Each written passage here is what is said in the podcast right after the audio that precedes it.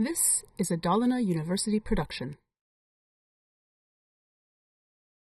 My name is Megan Case. Uh, I'm American. I come from upstate New York. Uh, a town called Utica has about 70,000 residents.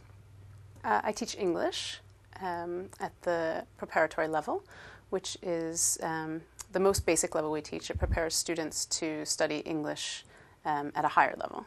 So it's preparation for university study in English. Um, my actual my first interest outside of my home country was Russia. Actually, I had studied Russian in school, and I went to Russia uh, for the first time in 2002. And on my way home, I traveled through Scandinavia and really fell in love with it.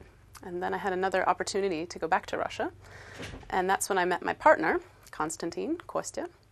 And uh, he also had a fascination with Scandinavia.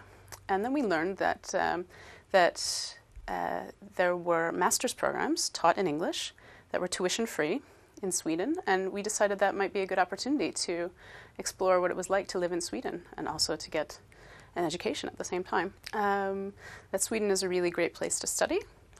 Um, that And how about Högskolan Dalarna? and Högskolan Dalarna is an especially great place to study. Um, as I said, I came here as a student and liked it and, and stayed here. Both the, the university and the town are, are great places to be.